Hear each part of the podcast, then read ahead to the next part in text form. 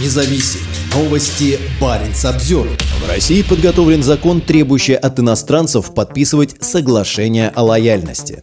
Возможно, вскоре приезжающим в Россию придется подписывать согласие, запрещающее им выражать что-либо антироссийское. Как сообщает государственное информационное агентство ТАСС, законопроект, обязывающий иностранцев подписывать при въезде в страну соглашение о лояльности, подготовлен Министерством внутренних дел. Новый закон запретит иностранцам дискредитировать государственную политику России, например, отрицать традиционные семейные ценности. Другими словами, нельзя будет говорить о любви то, что может быть воспринято как пропаганда ЛГБТ. Будет запрещено злоупотреблять правом на свободу информации, в том числе путем распространения сведений, направленных на умаление или склонение к отрицанию конституционно значимых нравственных и иных ценностей, в том числе представления о браке как союзе мужчины и женщины, семье, материнстве, отцовстве, детстве, на пропаганду нетрадиционных сексуальных отношений. Законопроект также предусматривает запрет препятствовать деятельности органов публичной власти Российской Федерации, дискредитировать в любых формах внешнюю и внутреннюю государственную политику Российской Федерации, органов публичной власти и их должностных лиц. О наказании за нарушение соглашения о лояльности пока ничего не известно. Также неясно, нужно ли будет его подписывать по прибытии на паспортном контроле или же граждане тех стран, которым требуется виза для въезда в Россию, будут подписывать его при подаче заявления на российскую визу. Еще один пункт, выделенный в законопроекте, это историческая правда. Подписываясь, иностранцы будут соглашаться не оспаривать российскую трактовку подвига советского народа при защите Отечества и его вклада в победу над фашизмом. Другими словами, если при посещении России начать обсуждать договор о ненападении между Советским Союзом и нацистской Германии, пакт Молотова-Риббентропа, у вас могут возникнуть проблемы. В 2021 году в России был введен запрет на сравнение Советского Союза с нацистской Германией. Через несколько недель после начала России полномасштабной войны против Украины в 2022 году в стране было ужесточено законодательство о дискредитации армии.